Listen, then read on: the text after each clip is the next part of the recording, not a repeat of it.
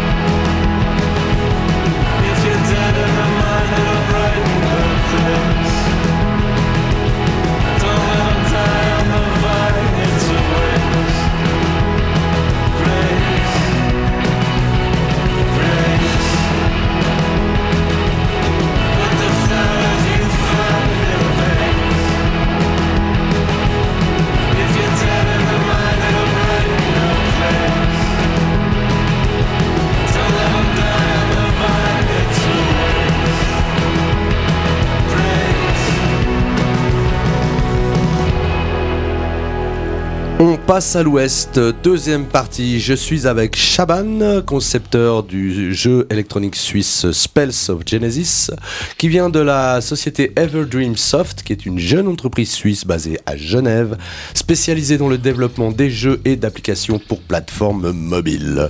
Chaban, alors justement, on parlait tout à l'heure de ce petit combat entre guillemets entre les technologies, hein, donc ceux qui gèrent la technologie pour concevoir ces jeux, ainsi que les créatifs qui vont être plutôt les designers, si j'ai bien compris ce que tu me racontais. Toi, quel est ton rôle au milieu ? Alors moi, je suis le fondateur de la société.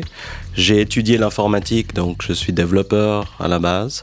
J'ai étudié ça à l'université, mais j'ai créé des jeux depuis mon tout jeune âge, où j'ai appris à programmer pour pouvoir créer ce que j'avais envie de voir apparaître.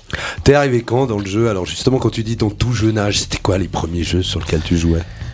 Alors, ceux auxquels je jouais, c'est aux alentours de 8-9 ans, on va dire les premiers Mario, les premiers Sonic.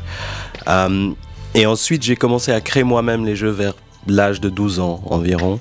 J'ai appris à programmer et j'ai lancé vraiment mon premier jeu à 18 ans, donc avant mes études universitaires et après ma maturité. Ouais, c'est-à-dire que les Super Mario, ça t'a vite gavé, alors tu t'es entouré d'une bande de potes qui maîtrisaient aussi bien que toi différentes choses pour créer cette société ainsi que ces jeux. Raconte-nous un peu comment ça s'est passé, la réunification de tous ces talents. Alors, la réunification des talents, le premier jeu que j'ai créé, mon gars, j'étais tout seul et j'ai eu quelques joueurs, des fans, et certains ont proposé leur aide. Donc moi qui ai un aspect plus technique, certains illustrateurs, designers ont dit bah, « moi j'ai un peu ces talents-là, je peux donner un coup de main, on peut faire quelque chose ». Et gentiment en fait, j'ai mis en place l'équipe. Et puis des gens m'ont rejoint et du coup après on a créé la société et c'est comme ça de fil en aiguille. En fait on va dire au début beaucoup par affinité parce que c'est aussi un métier de passion, notamment pour les développeurs et pour les artistes. Et puis généralement quand on a besoin de métiers plus marketing et autres, là c'est plus dans de la recherche on va dire plus traditionnelle parce que c'est pas des gens des passionnés qu'on va trouver comme ça et donc du coup on va réunir une équipe un peu cosmo-talent, cosmopolite comme ça avec différents talents. Oui, alors on ne change pas une équipe qui gagne, en gros c'est ça.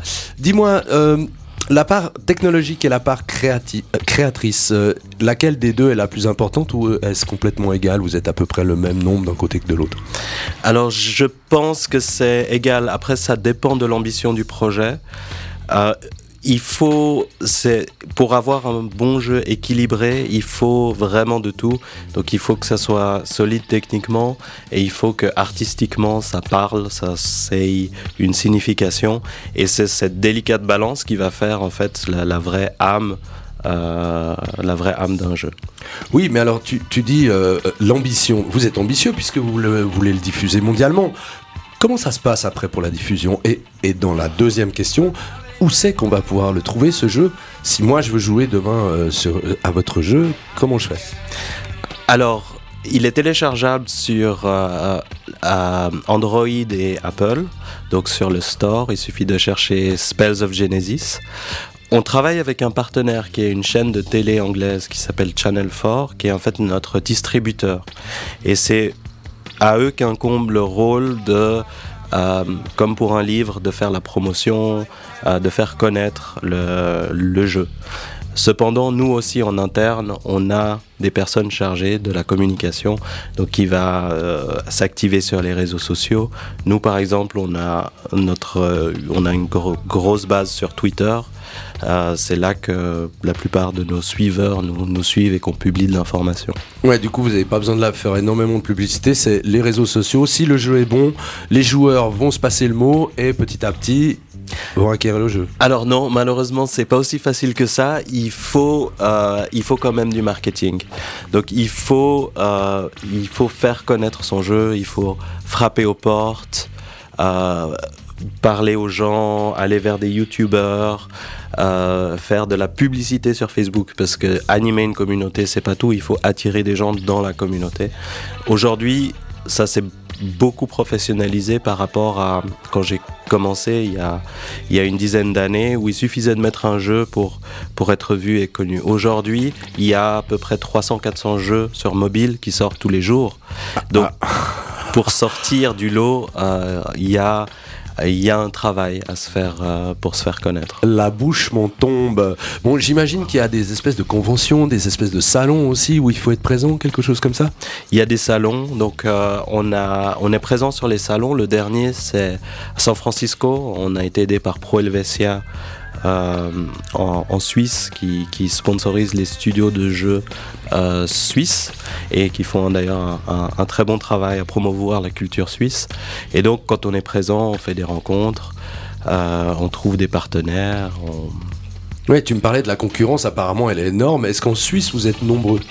En Suisse on n'est pas nombreux, les studios se comptent sur les doigts d'une main. En Suisse romande, il y a quelques studios, on se connaît tous, on travaille, on s'entraide, mais en Suisse c'est clairement pas un business ou quelque chose qui est très répandu ou développé, à contrario des États-Unis ou encore du Japon. Mais professionnellement, Rantaine, tu disais que vous arriviez quand même à en vivre.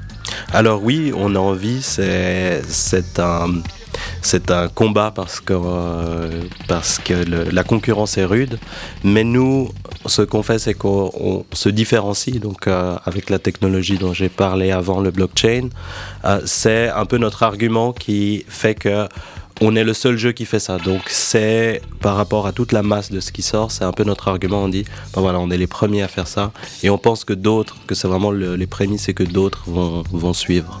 D'accord, ben on arrive gentiment à la fin, mais peut-être une dernière question. Les projets, t'en as d'autres, j'imagine, dans la tête, il y en a plein qui vont arriver. Alors oui, on a d'autres projets. Pour l'instant, on a des mises à jour, donc des choses nouvelles qu'on veut ajouter dans le jeu. Et à terme, à moyen, long terme, on aimerait créer une plateforme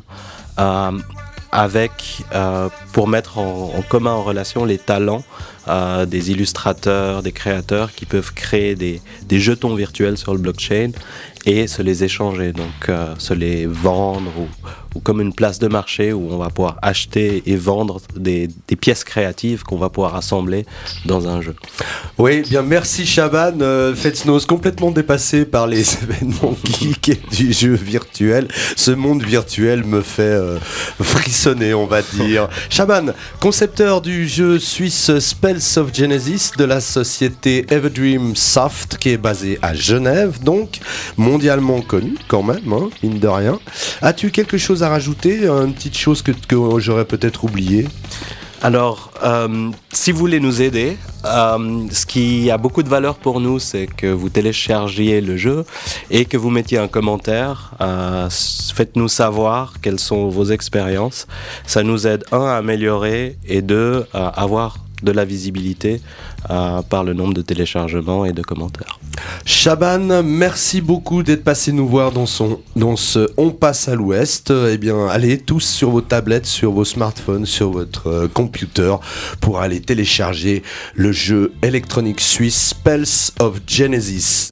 Radio Vostok.ch